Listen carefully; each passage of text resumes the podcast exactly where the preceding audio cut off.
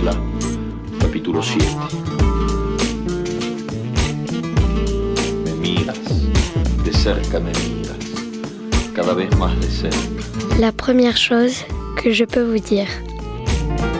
Y entonces jugamos al cíclope. Miramos cada vez más de cerca y los ojos se agrandan. Jean d'Amérique. Se acercan entre sí, se superponen y los cíclopes se miran, respirando. La première chose que je peux vous dire, c'est que pour aller voir le jour se lever, je prends la rue du café.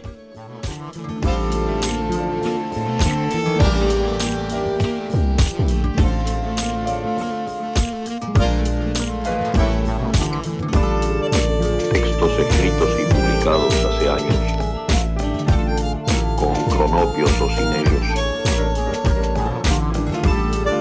en torno a su mundo de juego, a esa grave ocupación que es jugar cuando se buscan otras puertas.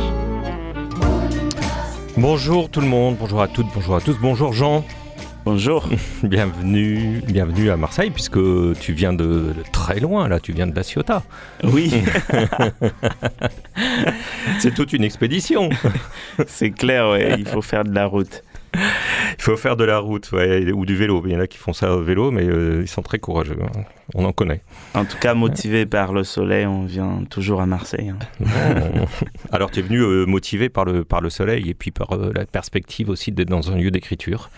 Tout à fait, tout à fait. Me retirer justement à la Ciotat pour me poser tranquillement et tenter de faire naître des mots. Ça marche?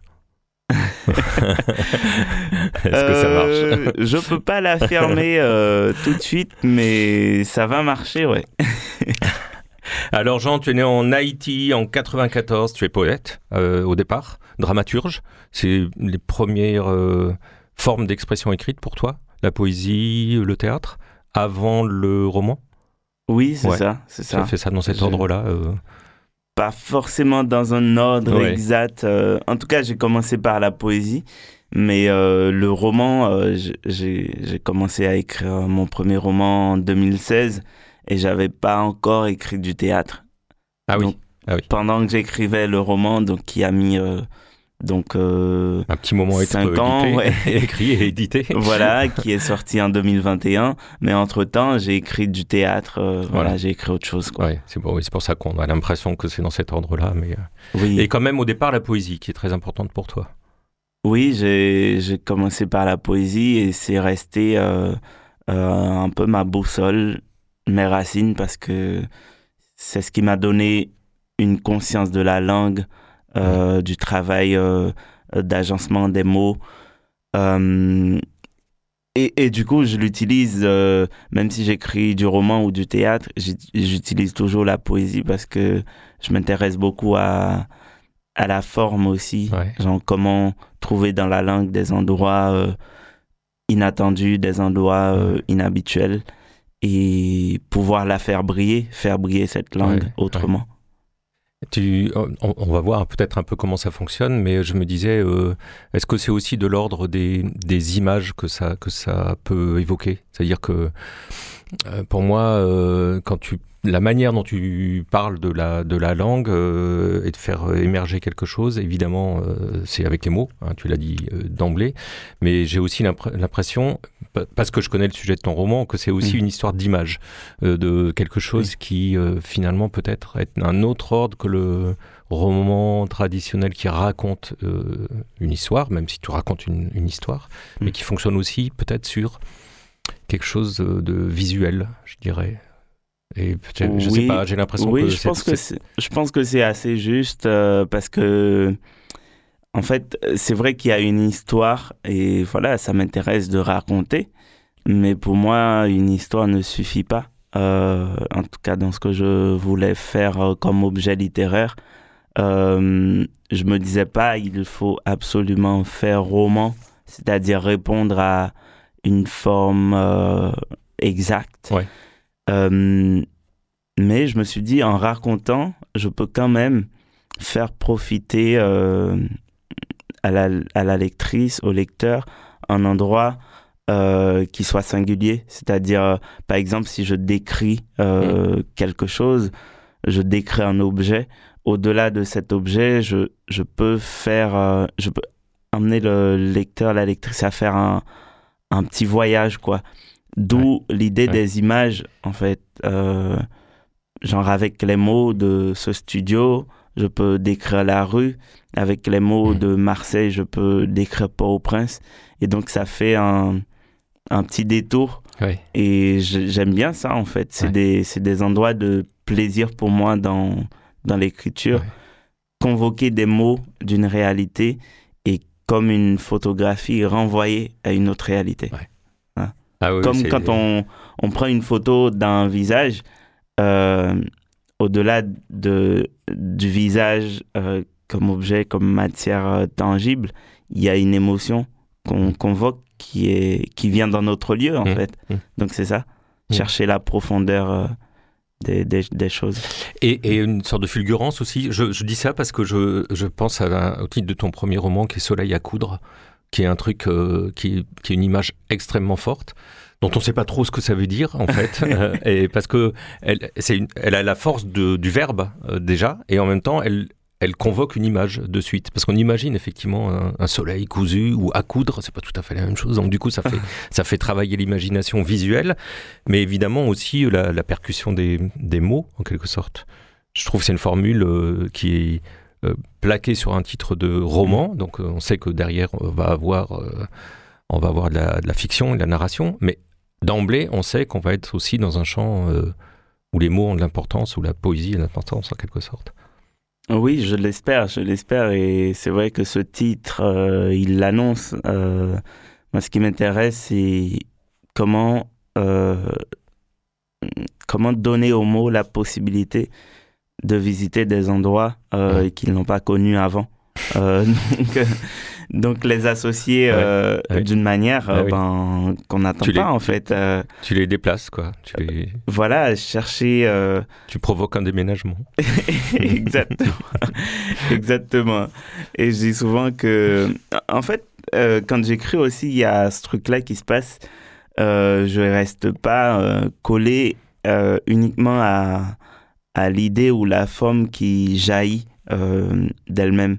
C'est-à-dire il y a une idée qui jaillit, mais après ce jaillissement, il me faut creuser dans la langue euh, une forme euh, pour faire en sorte que la manière de dire les choses soit nouvelle, euh, que ça ait une saveur nouvelle en fait. Du coup, il se passe quelque chose de presque artisanal, je dirais, dans ce travail-là, chercher ben, comment déconstruire la syntaxe, comment, mmh. euh, comment euh, retourner, remuer la langue, et que je l'amène à toutes ces possibilités, et même euh, ces prétendues limites. donc, donc je, je, me permets des choses, et je crois que c'est pour ça qu'on écrit aussi, hein, pour... Expérimenter. oui. Expérimenter, étonner la mmh. langue, voilà. Alors bon, là, tu as du temps pour écrire, donc c'est bien, tu peux, tu peux y aller.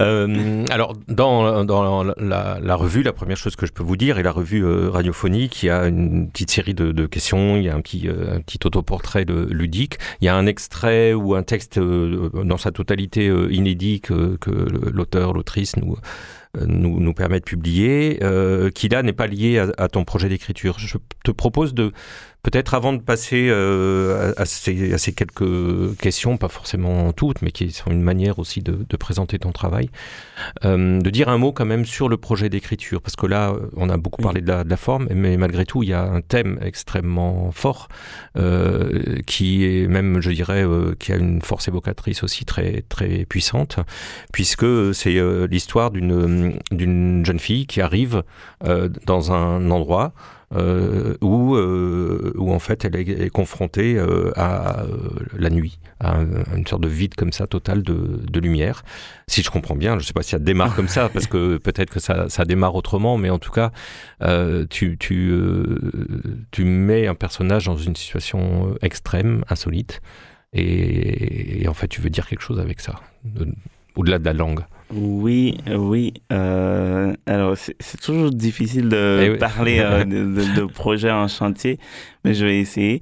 Euh, en tout cas, pour l'instant, c'est ça l'idée. Euh, Peut-être que ça va changer, Mhm. hein, même si j'ai commencé.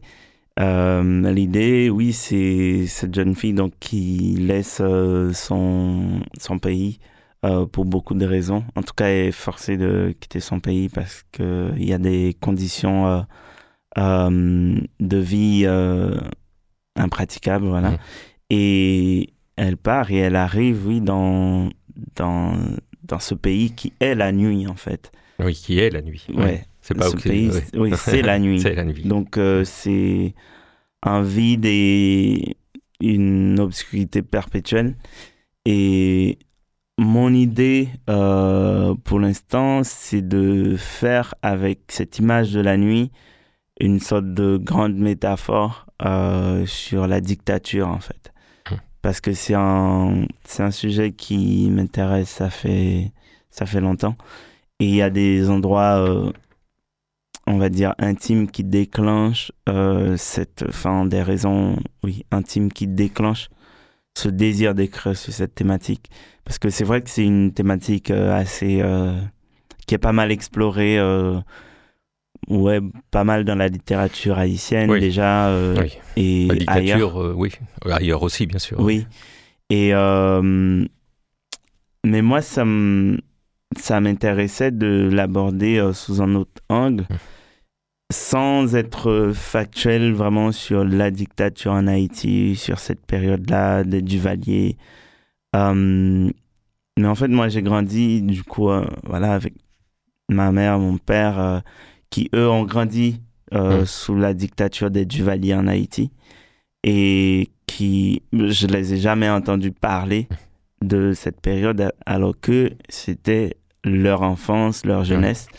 Genre euh, ma mère, euh, elle, elle est née en, elle était née en 62 et la dictature a, a commencé en 67 jusqu'en 86. Donc c'est vraiment son enfance, sa jeunesse et je les ai jamais entendus parler de ça. Et moi, en grandissant, et je commence à voilà faire des recherches sur ça et je découvre des choses, euh, mais vraiment horribles en fait. Et et il y a pas longtemps, il y a deux trois ans, euh, ouais, il y a ouais, trois ans, euh, juste comme ça, je, je suis en train de fredonner une musique, un morceau, Mhm. et je je me rends compte que je connais pas en fait ce morceau. C'est quoi ce morceau que je fredonne juste comme ça? Et du coup, je vais chercher sur internet, je cherche, je cherche. Ouais. Et je retrouve parce que je me rends compte en fait, c'est une chanson que m'avait appris ma mère quand Ouais. j'étais petit et que j'avais oublié en fait et qui est revenu juste comme ça. Euh, et quand j'ai cherché sur internet, euh, je retrouve et c'est en fait un chanteur qui s'appelle euh, Jean-Michel Dodier et la musique s'appelle L'Empire Soleil là, euh, ce qui veut dire euh, quand je ne vois pas le soleil. Ouais. Euh, et ça m'a ça m'a fait me replonger dans, dans le sujet parce que euh, ce chanteur et ce morceau a été composé à l'époque de la dictature et ça a eu un très grand écho dans le pays. Ça a vraiment accompagné bah, les luttes euh, contre la dictature et c'était une, une chanson de résistance en fait où euh, il prenait justement le soleil comme symbole de liberté et tout. En plus, à l'époque, il y avait une radio euh, de résistance, euh, voilà, qui était vraiment la voix de la résistance, qui s'appelait Radio Soleil. Et du coup, ça a fait plein d'échos chez moi. et ça m'a remis dans, dans le sujet. Et c'est comme ça que je me suis voilà, remis à creuser Ouais. euh, sur le sujet euh, pour essayer euh, d'en parler. Mais justement en passant par la voie de la métaphore, parce que je pense que les métaphores, ça permet aussi de traverser le temps, de traverser l'espace, euh, les frontières sans problème. Et ça peut parler euh, vraiment à toutes les générations. Ça peut exister dans toutes les générations. Et dans tous les pays. Oui. Enfin, Pas tous, heureusement, mais Oui. de trop nombreux pays. Oui, voilà.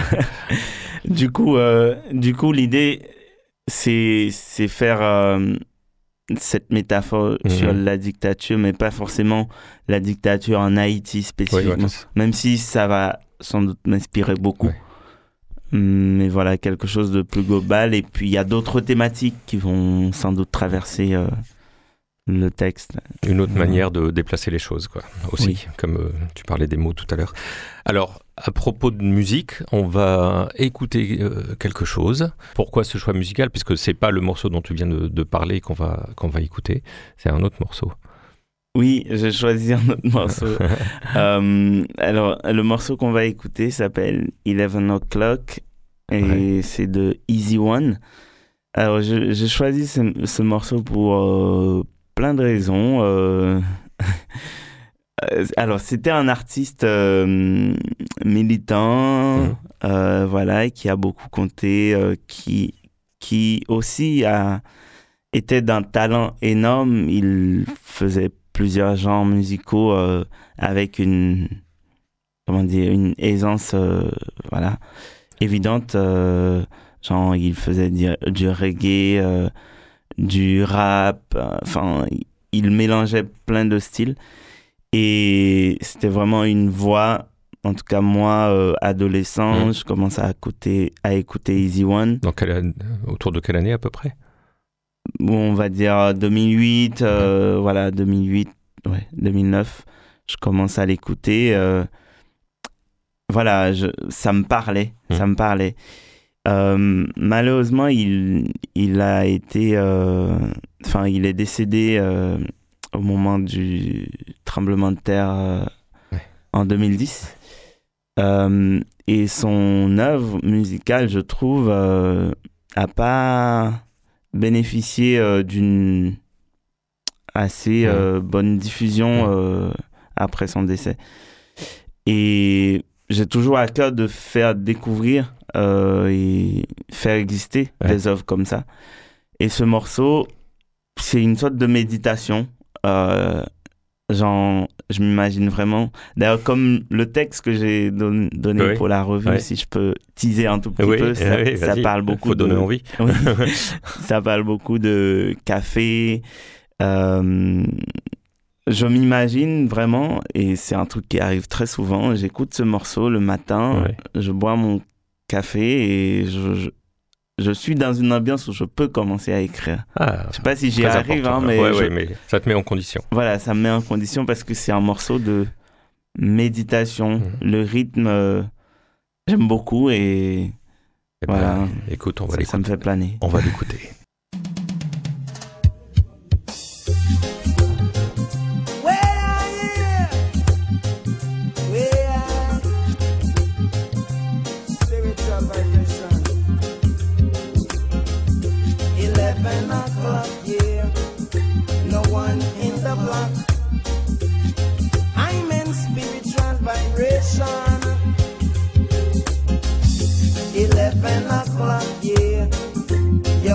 face in a dark.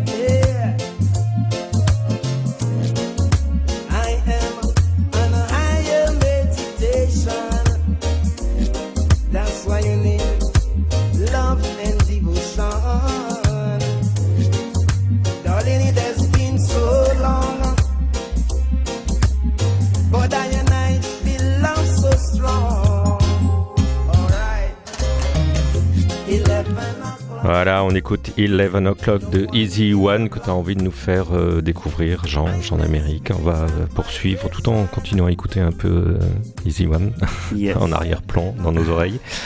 Euh, mais on va faire un petit peu le tour de, de la revue, hein, tout en laissant effectivement les gens qui vont la découvrir bah, explorer le contenu. Mais euh, on a l'habitude de poser quelques, quelques petites questions pour euh, cerner un peu l'univers des, invités. Et en particulier, est-ce qu'il y a un auteur euh, ou une autrice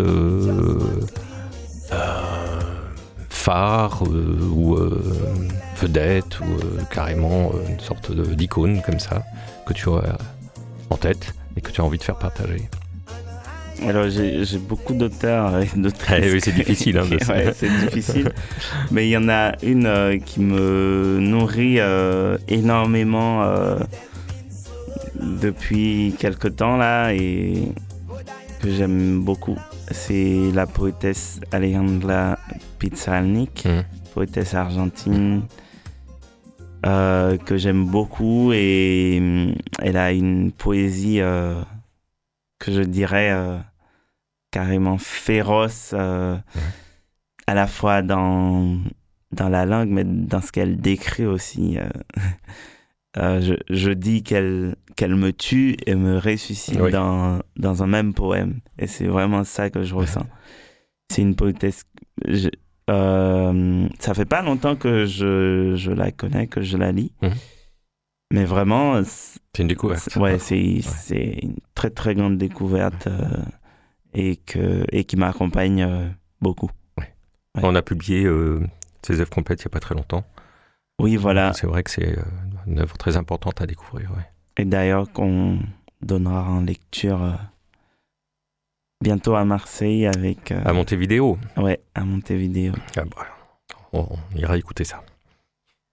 Euh, et puis, euh, petit, euh, c'est un petit clin d'œil aussi à, à l'Argentine, puisque le, le générique de l'émission, euh, c'est la voix de, de Julio Cortázar qu'on entend sur un morceau de Gotham Project, qui, est un morceau argentin en partie, puisque c'est du tango. Et parfait. voilà, ça allait très bien. Est-ce que tu as un toc de langage chez toi ou chez les autres que tu supportes pas? Alors, chez moi, euh, je dis toujours après, mais on ne sait jamais après quoi. ouais, genre après, ouais, tu vois. je, je fais beaucoup d'efforts pour ne pas le dire, mais vous vérifierez euh, dans l'émission On va combien voir, de fois va- je l'ai dit. On va compter combien de fois, ou on va les couper ou pas, peut-être. On en rajoutera. Euh, ouais. Bon, donc après. Oui, Alors, j'ai- j'ai- j'ai- quand j'ai eu. Ouais. J'ai- J'aime bien me balancer comme ça. Tu te dénonces toi-même. ouais, voilà. Bon, bah alors après ça, on va passer à autre chose. plus, plus positif, est-ce que tu as une bonne résolution pour, euh, pour cette résidence que tu fais à la Ciotat? Est-ce que tu es d'abord, est-ce que tu es du genre d'avoir des bonnes résolutions ou pas Avant de répondre à la question directement. Euh, c'est pas du tout mon genre. euh, parce que j'arrive jamais euh, à vraiment prendre une résolution. Voilà. Ouais, bonne ou mauvaise euh, de toute façon. Oui, voilà. Mais cette fois, je me suis dit, il y a un truc que je veux faire il y a très longtemps, genre reprendre le plaisir d'écrire à la main, d'écrire avec un Ah ouais. stylo dans un carnet, parce que ça m'arrive euh, très souvent, j'achète des carnets, j'adore les carnets. Ouais. Euh, quand j'en vois un qui Ouais. est très beau et tout, euh, pas j'achète tu le ça, prends, tu- t'achètes, ouais. voilà, tout de suite. Sauf que là, j'ai j'ai plein de carnets qui sont vides parce que j'arrive pas à écrire vraiment dans les carnets. Je fais l'effort, je prends des notes, euh, parfois des petits bouts, mais j'arrive jamais vraiment à, à tenir un carnet. Je reviens toujours à l'ordinateur ou à mon téléphone. Je prends des notes sur mon téléphone. Ouais. Donc, j'aimerais vraiment retrouver le, le plaisir d'écrire euh, dans un carnet. Ouais. Euh, écrire un peu plus en tout cas. Je le fais mais trop trop peu. Et c'est un plaisir quand tu le fais? Oui, c'est un vrai plaisir parce que c'est comment dire, il y a un contact direct, tu vois les mots qui se forment. Enfin, j'adore euh, ce que c'est comme matière en fait.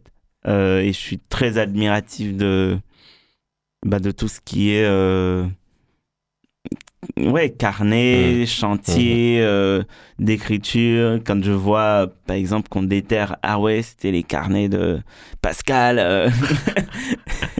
Eh. J'adore ça, ça m'intéresse, ces histoires de coulisses de l'écriture et aussi voir comment euh, progresse un texte, Mm. un texte, comment ça se passe quand on écrit concrètement. Et ouais, je, je Ouais. pense qu'on ne trouvera rien pour moi. Ah, peut-être que de- peut- peut-être si tu tu peux essayer de bah, tout, tout tout ce qui est de l'ordre de la poésie, peut-être que c'est plus simple, peut-être c'est plus court, Oui, peut-être tu y arriverais mieux avec les carnets. J'en sais rien, je te donne euh, des idées qui sont peut-être idiotes. Je sais pas. Non, c'est, bien. non, je, je le fais un petit peu, mais je trouve vraiment pas assez. Genre, j'ai pas un rapport, euh, euh, comment dire, constant euh, et régulier avec le carnet. C'est, ça que j'ai, j'ai besoin de retrouver, en fait.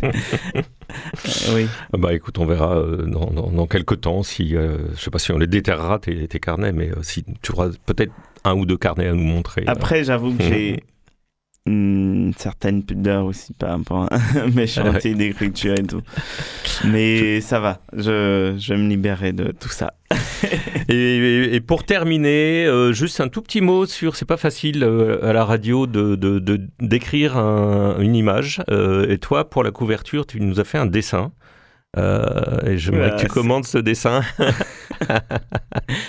C'est très osé là de dire que j'ai fait un dessin. Ah bah écoute, euh, tu quand même, tu y vas puisque tu le mets en couverture, donc euh, tu es prêt à l'assumer. Là, c'est vraiment, euh, j'ai joué le jeu parce que, comme vous m'avez dit que je peux proposer une Ah oui. image de moi-même, je me suis dit, ah ouais, il y a, ah ouais, il y a, il y a de l'espace là, je peux, je peux faire quelque chose. Donc, j'ai vraiment euh, juste essayé, comme le texte, euh, ça parle beaucoup de, de café, quoi, de, voilà, boire du café, quoi. Et du coup, euh, j'ai fait cette petite image, ce petit dessin tout simple, où, euh, ouais, comme quelqu'un qui, qui revendique donc euh, Ouais, liberté, café, les deux choses essentielles à la vie. voilà, ce que ma tête, ce que ma tête dit chaque matin. Voilà, et ouais, c'est vraiment une tête que tu as, que tu as dessiné. Tu es, tu es réduit sur ce dessin à une tête et deux jambes quand même, et puis le bras qui tient la pancarte Liberté Café. Exactement. c'est ça. Eh bien, ça va, ça va nous faire euh, de l'énergie pour, euh, pour la suite. Liberté Café, c'est, allez, sans en dire plus, c'est le thème du récit que tu, que tu donnes dans la revue. Ça peut être le titre? Oui, plus ou moins. oui, ça peut Allez, être. ça peut être le titre. Bah, écoute, merci beaucoup, Jean. Euh, je te souhaite une bonne euh, continuation pour la suite de, de- dans ces jours de résidence euh, à la Ciotat, face à la mer. Merci beaucoup. Merci euh, de m'avoir accueilli dans cette euh, revue sonore, je dirais. Ouais, ouais, presque. revue sonore et bientôt en papier, parce qu'elle est- est sous presse. Yes. À très bientôt, Jean. Merci. Au revoir. Au revoir.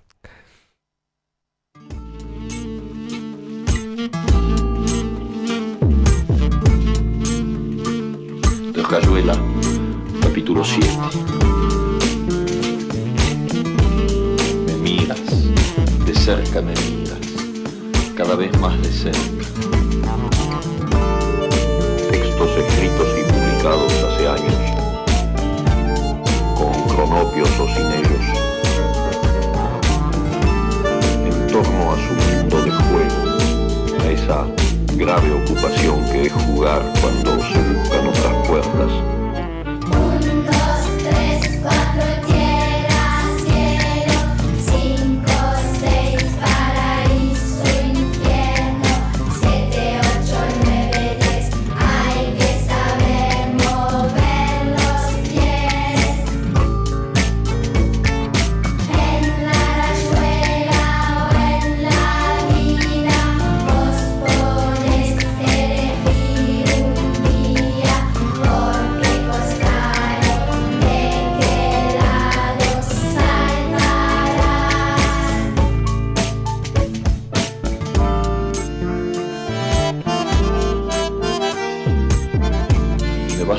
Los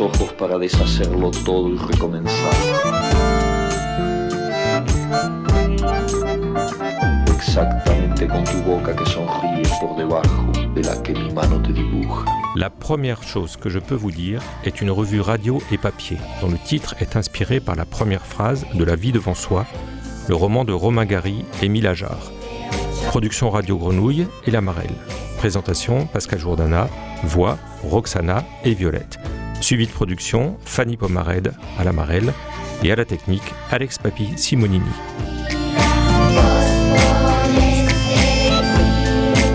L'Amarelle est une structure hébergée à la friche Belle de Mai qui encourage l'émergence de nouveaux talents littéraires et facilite les échanges entre les écrivains et le public. C'est à la fois un lieu de création, d'accompagnement à la production et de diffusion.